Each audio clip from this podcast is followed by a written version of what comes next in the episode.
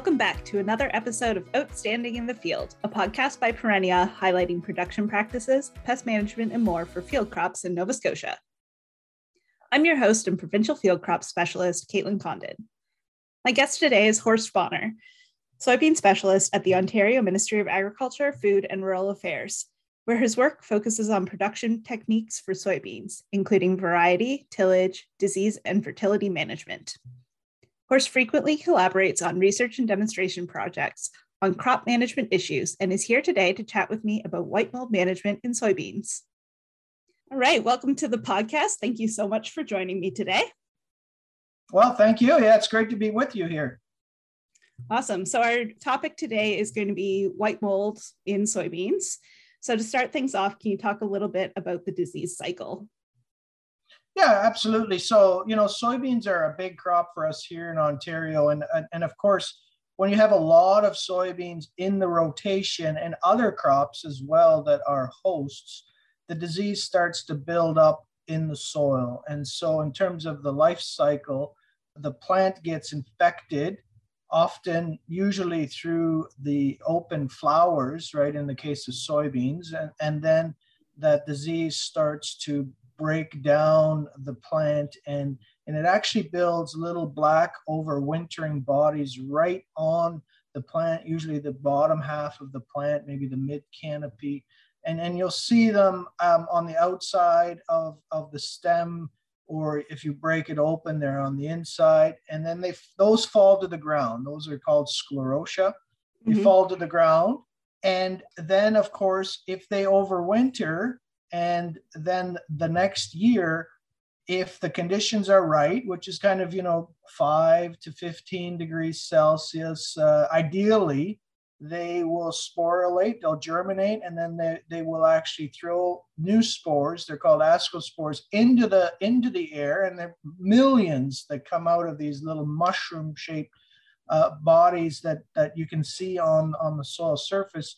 And then they reinfect the next host crop. So that's kind of how it works. So really, um, you know, we talk about the the spores, and we talk about the sclerotia, which are those little overwintering. Uh, some people almost call them mouse turds because they kind of look like little uh, little black bodies, right? That that fall on on the soil surface. So that's kind of a real quick way of thinking about the life cycle. Yeah. So it's overwintering right in the soil. Well, yeah, that's right. Those those sclerotia will mm-hmm. fall mm-hmm. on the soil surface, of course, and then if they get worked in through tillage or even just through cracks in the soil, they'll they'll work their way down, and they can survive in the soil for a long time. You know, mm-hmm. we used to say we used to say 10 years, but to be honest with you, our, our practical experience has kind of shown it can be much longer than that. Oh, wow. Now, of course, they they they decrease in number quickly every year. Like you you can have a drop in even 50% mm-hmm. um, the, the next year. But the problem is you need so few of these things to survive because they literally produce millions of spores right? And so as you can imagine it's you don't need a lot in the field to kind of contaminate the field in, in terms of the possibility of having a problem the next year now, having said that, though, having said that, I think the key to remember is that with respect to soybeans, we actually don't get too excited if we see a little bit of white mold. And, and what I mean by that is, you know, there's an old saying here that a, a little bit of white mold uh, shows that you have a good crop. In other words, it's lush, it's big, yep. it's healthy, uh, and a little bit of white mold. We, we're, we're willing to put up with that because it shows that we've got good yield potential you know the, the the whole trick is yeah we can lose one or two percent of the yield due to white mold. The the whole problem is if you have a, a real load of the disease and then you get the weather conditions that blow it up then you can go from a few percent loss to a huge disaster. And you know worst case scenario we've all you know seen how bad white mold can be. It can really rob a producer of, of what could have been a great crop, right? Mm-hmm. Yeah, for sure. So at low levels, you can kind of balance that out with a, a good, really good producing crop and a healthy crop. But yeah, it's when we get into those higher levels and, and more pressure that we run into some trouble. Yeah, and, and and the crazy thing about that is, right, it so much depends then on the weather and of course also when the beans are flowering is the weather conducive at that time to really develop a lot of white mold. So if it's yeah. you know cool and wet during that early flowering, even into into mid flowering, that's when you can have a real infection. And of course, you don't really mm-hmm. see the infection right away. You only see it once the beans start to physically die, and then it's it's too late. So that's part of the issue, right? You almost have to plan ahead of time, and it can go from you know this situation where we don't worry about it to a complete disaster pretty quick and it's hard mm. to know how to really assess what will happen there right in in in the year of so you mentioned that the um the biggest risk of infection is at that flowering stage. So when we're thinking about scouting do we want to be scouting right around there as well yeah, you know, as agronomists, we love to talk about scouting. You know, this is kind of one of the things we hang our hat on. Let me throw uh, IPM at you now, too, right? Uh, Perfect. Uh, some of these other other things we love to talk about in, in agronomy. And what I what I'm getting at here is uh, it's really difficult with soybeans to scout early enough to really have a sense of what's going on, and and it's because those little those little overwintering bodies, those sclerotia, those are almost hard, you know, you almost have to sieve the soil to try and find them. Okay, so we're not doing that. No.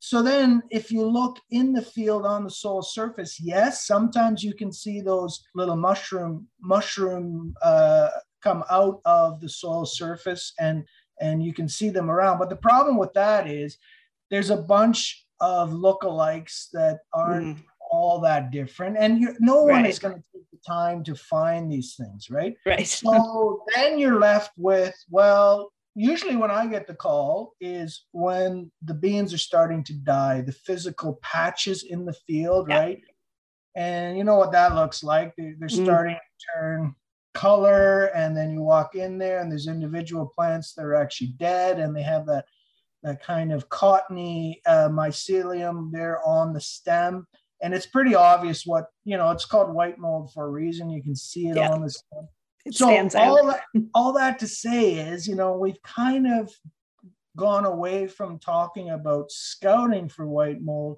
and more uh, thinking about the history of that field mm-hmm. right mm-hmm. does it have i had the problem before and then planning for uh, a management strategy yeah. now there is a, an app you can download called Sporecaster from from this from of our friend some of our friends in the states, and mm-hmm.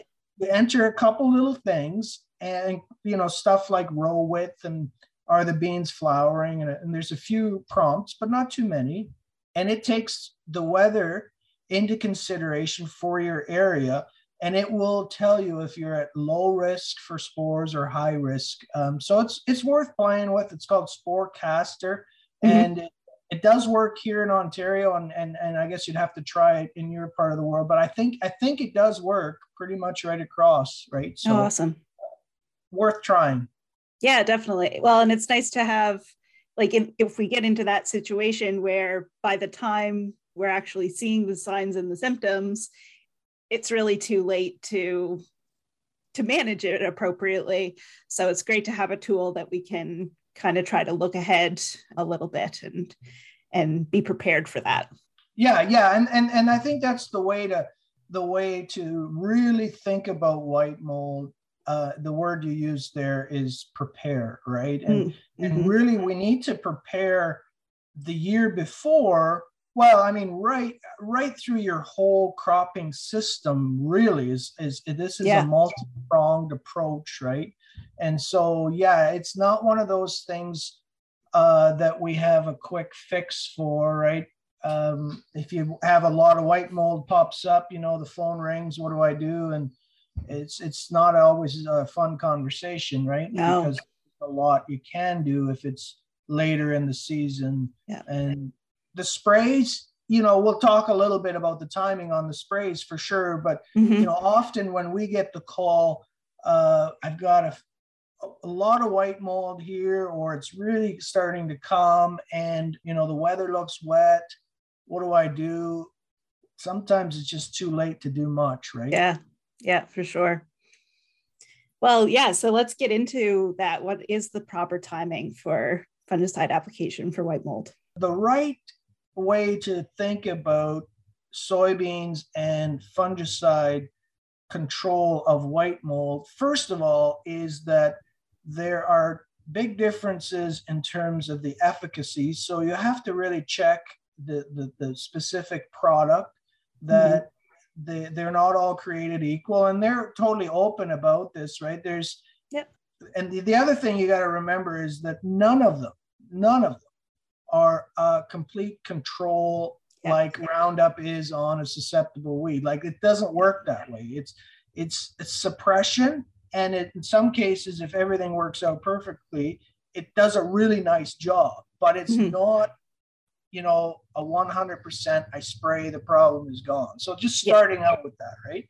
For so sure. then if we think about the timing, um, basically you want to protect the flowers fairly early. So not before they start to flower, right? So that's obvious. But the mm-hmm. problem is then, you know, a lot of the infection often happens around R3, R2, and R3, which is, you mm. know, into flower, even into early pod set. Right. Well, as you can imagine, then, you know, and we've done lots of trials on this in the industry. Personally, I've done trials, but the industry, you know, and I mean by that soybean world, you know, has done many trials to try and figure this out. And so it, it's a little bit of a misunderstanding to think that you can spray once and get good control. So, what I'm getting yeah. at, if there's a little bit of white mold, a one time pass in our environment is that full flower, R2, R2 right. and a half, even somewhere in there. Yep. But if you have a lot of white mold and this is your primary concern, you spray a little bit earlier. You spray late R1, maybe R1.5. I'm not a big fan of spraying, you know, right at R1 in our mm-hmm. environment. It's a little too early. But then, you know, this is a long winded way of saying what we have come to is you got to spray again. It's a two pass mm-hmm. system. Yeah try and cover things from R1, 1.5 to R3, because these fungicides only last, you know, 14 days, maybe something like that. And right. so, you know, we both know that soybeans flower for, well, you know, could be four or five weeks. Yeah. Uh, sometimes longer. And so, how are you supposed to protect all those flowers? So, not too early, not too late. How's that? That's for a genius answer. But yeah, no, yeah, I, I sure. if, it's, if, it's, a one pass system you're working mm-hmm. with, R two point five is not bad. If right. it's a, if it's truly white mold, that you know this is a white mold season. Let's say yeah. you're had it in the past, you got to wrap your brain around at least preparing to spray twice, right? Yeah, for sure. And we've done some field scale research through the Atlantic Grains Council here in the Maritimes on just just this thing on uh, the timing of the fungicide applications and in years and in fields that we did see white mold pressure we did see a yield increase for that two pass system so yeah definitely. yeah so now now you've you've worded that very carefully i noticed when when you sprayed once did yeah. you see a response or not yeah, so we the our treatments were set up um, a control, so no no application, and okay. then we did an early application only, a late okay. application only, and a two pass system. So everything in a white mold year, any of those had a yield benefit over the okay. no fungicide, but the the two pass system definitely had the most. Right, right, and and now I mean I, I this is I'm genuinely curious here because yeah. you know I've been chasing I've been ch- chasing fungicides on soybeans for many years. You know, we yeah. started in 2003 with this and we've never given up, right? So it's been a long haul here. Yeah. Uh, what What is your experience then if you don't have a big white mold year with that one pass? Is it zero, or are you still able to get a little bit from other leaf diseases? And and the, see, the reason I bring this up is we have growers here who use the one pass system to try and control some of the other leaf diseases and yep. then white mold is kind of in the back of their in, in the back of their mind right yeah for sure. No and and you're completely right. Like we do see a little bit of an advantage still when there's not white mold present. Um, so it is definitely catching those other some of those other leaf diseases. It's just definitely becomes more prominent in right. the, in those white mold years. Speaking of our trial, our protocol uses the same product for both the early and late application in that two pass system. Should you use the same product at both application timings, or should you be mo- rotating modes of action within the season? No, I, I, I get it. It's it's a fair question, and and you know you read the labels. Some of them suggest that you use a different product. Um, mm-hmm. Some of them don't go down that road, and it's really around. Yeah of course, resistance management is, is, is largely why that is. Yeah. Um, and as a general rule of thumb, I think that is a good thing to try and do. Mix up your chemistries from from that perspective. So we've we've gone both roads as well. You know, following up the second time with something else. And in our high yield trials, we've tried to now use and we do use two different products mm-hmm. because they do cover a little different spectrum of diseases back to this question of are you just controlling white mold? Right. Yeah for sure. And then this thing about um, you know some of them seem to have a little more i hate to use the word reach back but they have a little more um, of a window where they seem to to provide benefit so what I'm getting at is if you can, you know, if you spray on the early side with one that does a good job on white mold plus some of the others, but has has a tighter window, and then you wait 14 days and you spray another one with a different set of chemistries in it. We've just found that that is a little bit better for the big picture, but yeah, you know, is the difference in yield significant? Often we can't even measure the difference right. to be honest but i still think that's the right approach. And and logically it makes sense to me and and we have yeah. seen some benefit right?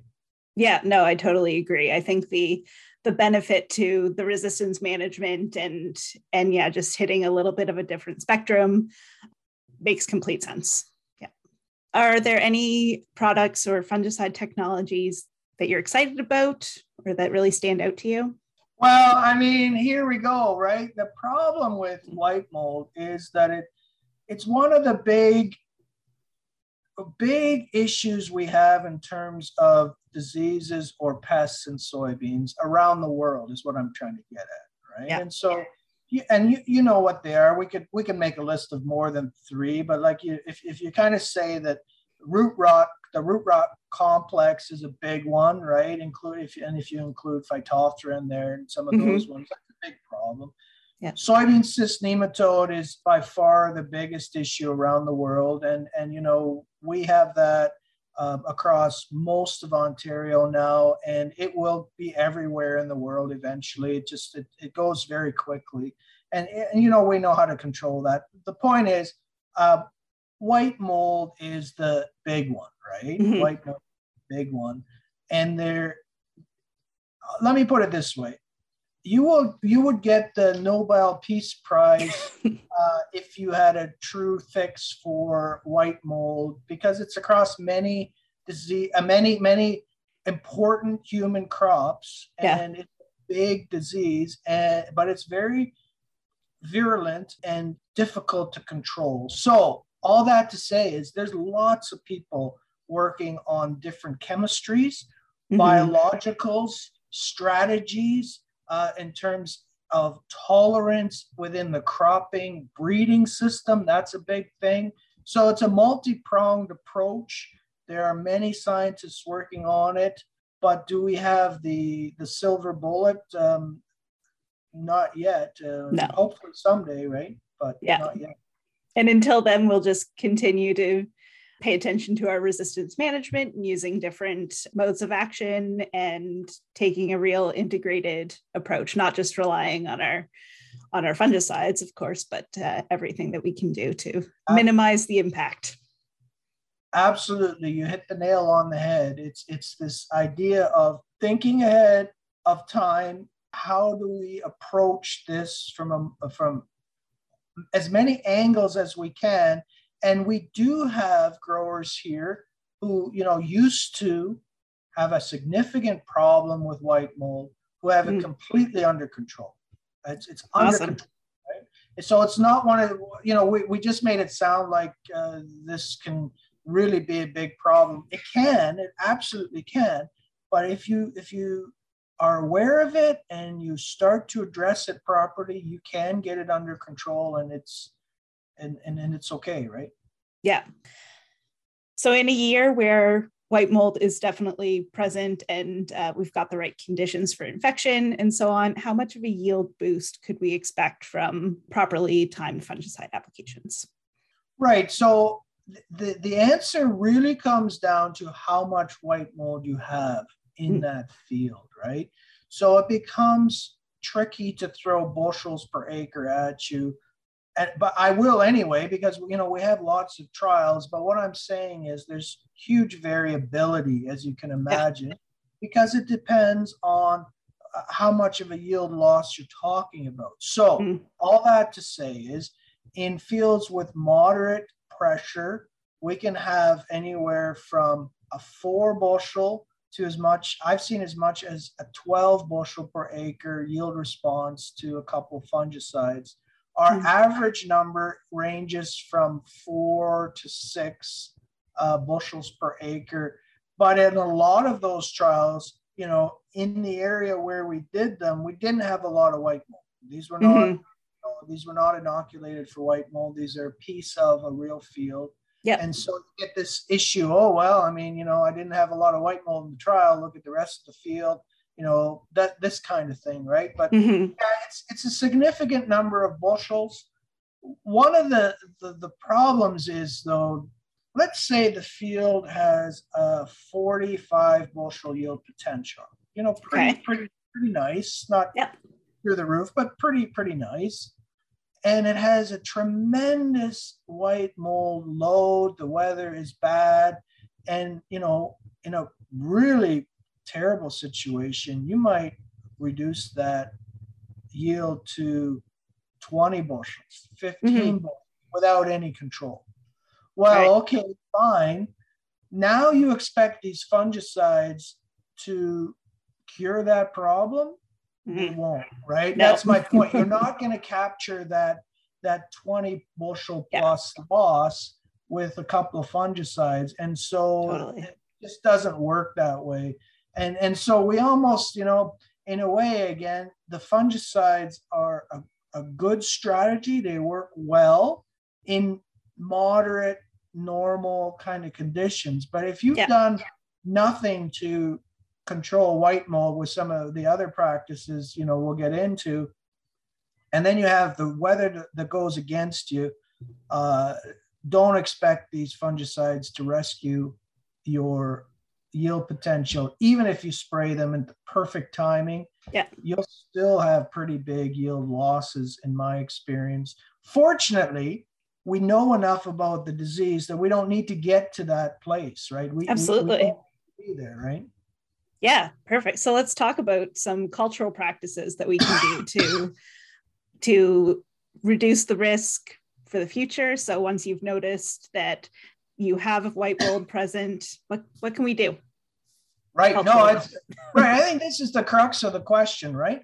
For so sure. the first the first thing is um, because there are different hosts and non-host crops, you, you really should plan for a good crop rotation, right? Mm. And in, in our case, when we go from two to a three year crop rotation, you know, you know, for us that would be corn, soybeans, winter wheat. Yep. That really reduces the amount of white mold often to the point where the problem is already solved compared hmm. to growing soybeans two out of three years kind of thing right yeah so that's that's fairly obvious but it's it's got to be part of the conversation right for sure so then the second one is and we hinted at it earlier cultivars tolerant varieties yeah huge differences in the amount of white mold tolerance between varieties. I mean, we, we've had trials where, you know, right to the line, left hand side, right, the, the, the beans are completely decimated. Other side, where there's a different variety, uh, you know, essentially okay, right? Yeah. Uh, it's not that there's no disease there. There's there's no such thing as true resistance but there's huge difference in terms of tolerance. So that's that's one we can't we can't ignore if you have a history of white mold, right? Yeah, for sure. And and then and then a big one, you know, and I, I personally know growers here who have solved their white mold problem simply by going to no-till soybeans. Mm. Now, you know, there's another whole conversation about the value of tillage and soybeans depends on your climate and, and and I get all that, you know, and, and I personally actually like to do a little bit of tillage for mm-hmm. soybeans, Not much, but a little bit. But the point is, if you do no till or very minimal tillage, what happens is those sclerotia fall on the soil surface and they die over the right. first a lot of them. Not mm-hmm. all of them, but many more compared to just working them in a couple of inches or three inches in the ground. You know, I mean, you're just tucking them away. Uh, yeah. You're putting them to bed nicely in the fall so that the yeah, next absolutely following years you can, you can have them, you know, germinate and and cause you a problem. If you leave them on the surface, those stupid things die, right? And so that's a big one. And the other thing with no-till is because the physical soybean plant is shorter in a no-till situation and the, the canopy doesn't fill as quick in in the spring because it's you know right. it's a little stressful environment. Yep. Um, that actually helps reduce the amount of white mold with respect to the climate, the microclimate. Yeah. In, We're getting more airflow and right. Yeah. Right. So no-till, I mean, no-till, we should not underestimate. Um, you know, I know some agronomists who, who say the, the, the answer to white mold if you have moderate pressure is simple. It is no-till. I'm not really in that camp. There still is, uh, you know, the, the, the, the problem, it doesn't completely solve it, yeah. but for sure it is something to think about, right? The, the, the other thing that you brought up there is very important, the plant population. Mm. We, we try to get growers to reduce the amount of seed put down so to your point, we get more air through that. The microclimate is a little drier, and we have seen some benefit to that. And then and then you get to the question of row spacing. If um, heat units are not your number one limiting factor, uh, we have growers, especially in Eastern Ontario and as you get into Quebec, that have moved to 30 inch rows. Mm-hmm. I'm not personally a big fan of 30 inch rows because you're immediately giving up a few bushels in, in yield response and, and, potential yield. But these, right. these growers have such white mold pressure that they say, I don't care what you have to say about a few bushel yield difference. Yeah. know that I can lose 20 bushels to white mold.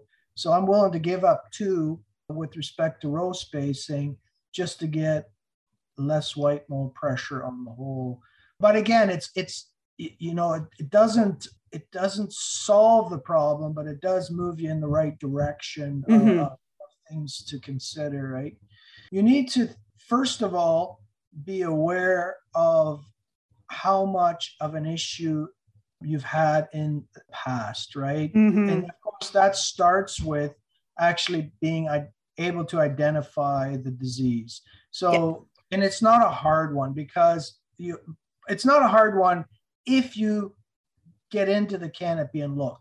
You're, if you just see these dead patches and, and you, you don't really investigate, it could be a, a number of different diseases, right? And so it, it's kind of an obvious statement, but you do have to actually know that you have that problem. Mm-hmm. And then you keep records. Is to your point, you know, maybe some fields are better, some are worse. Maybe you know, it's it's a it's a it's the kind of soil where it holds more moisture. Maybe mm-hmm. you know more trees around, whatever it is in that scenario. Treat that field uh, with a little more respect in terms of white mold control. But I, I, I think it's worthwhile noting that you can control some of the plant to plant transmission. If, mm-hmm. if the plants are touching each other, which they always yeah. do in soybean oil, you can have some transmission from plant to plant. So spraying later, you can sometimes still have a significant yield response. And when I say mm-hmm. later, I mean R4 kind of thing, right? right. But um, you know that's that's really too late to control the disease what you're doing is trying to minimize the the overall final yield impact so mm-hmm. keep that in mind that there there may still be some benefit to spraying later if it's moderate pressure but you've yeah. certainly missed the window of real suppression to to that disease right yeah. Yeah. No, that's a great point. Is there any technology that we can use to forecast a little further out, whether it's looking like it's going to be a white mold year or not? No, because the thing is, it really comes down to the weather, right? Yeah. I mean, it comes down to the weather. So you give me a good weather accurate report for the next three months, and I will tell you what to do. Right? Yeah, I mean, yeah right.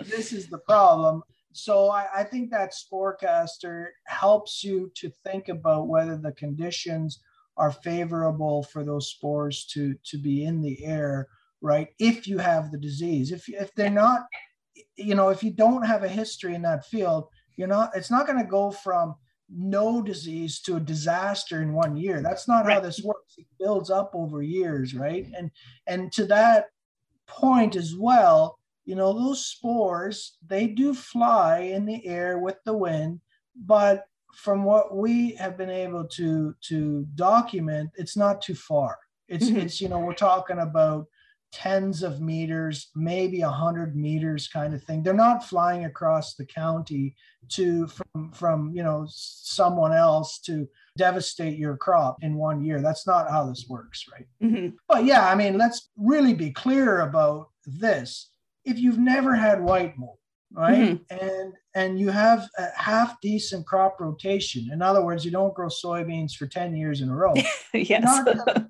You're not going to go from a, a 60 bushel potential to a 20 bushel potential in one year. Right. Well, even if it's a really bad white mold year and you've never noticed it before, but it's been there in the background and now all of a sudden yeah. it's there, you're going to lose five bushels, maybe eight bushels, kind of thing. There is a stepwise progression. Now, right. here's the trick though. If you've had a year like that and then you plant soybeans again, mm-hmm. that next year, that's the year that can absolutely kill you because you've really set up the potential and yeah. that's the year that can kill you right it's that that second one after you've kind of built things up and that's why we're big on crop rotation to get the numbers down again, right? Yeah. Any additional advice for soybean producers going into the growing season? Well, I, I'm, I mean, I, am personally quite excited about uh, where we're going to end up here with soybeans. You know, we we have had some real success in terms of managing soybeans to higher yields. If you plan things ahead of time, like we've really hit on here, and you choose good high yielding varieties. You know, in some of our performance trials now, last year was the first time uh, we had a performance trial that averaged 100 bushels an acre, right? Across mm. variety, averaged. I mean, wow. it's, it's astounding, right? Yeah. So the, the point I'm trying to make is there's some good, solid varieties out there that yield better than the ones we had 15 or 20 years ago. And, and I know, again, it's not rocket science, but it needs to be driven home that if the conditions are good for soybeans in that year mm-hmm. and you have a good high yielding variety, those two things can come together, come together better than they used to be able to come together. In other words, mm-hmm potential of that variety is higher now than it used to be and so that's my main advice. Uh, really focus in on those decisions. Now, obviously, you know, we're talking about white mold and it's it's it's we're in the season and it's it's over, but uh, I can't help but you know drive that point home for next year. Yeah, definitely. Awesome. Well, thank you so much. I think we covered a lot of really great information here today and things to think about in season, but also things to think about now that will impact the future and uh, years to come. Very good. Yeah, it's been fun. I, I appreciate your work and and uh, let's see how things turn out this year. Thank you for listening to this episode of Outstanding in the Field. Stay tuned for a written summary coming up in the next edition of the Croplinks newsletter, which you can subscribe to by visiting our website, www.perennia.ca. Subscribe to the podcast to stay up to date on future episodes. Follow us on social media at NS Perennia. Thanks to Perennia for supporting this podcast, and our marketing and communications team, Moira Anderson and Patty Ryan, for production and design.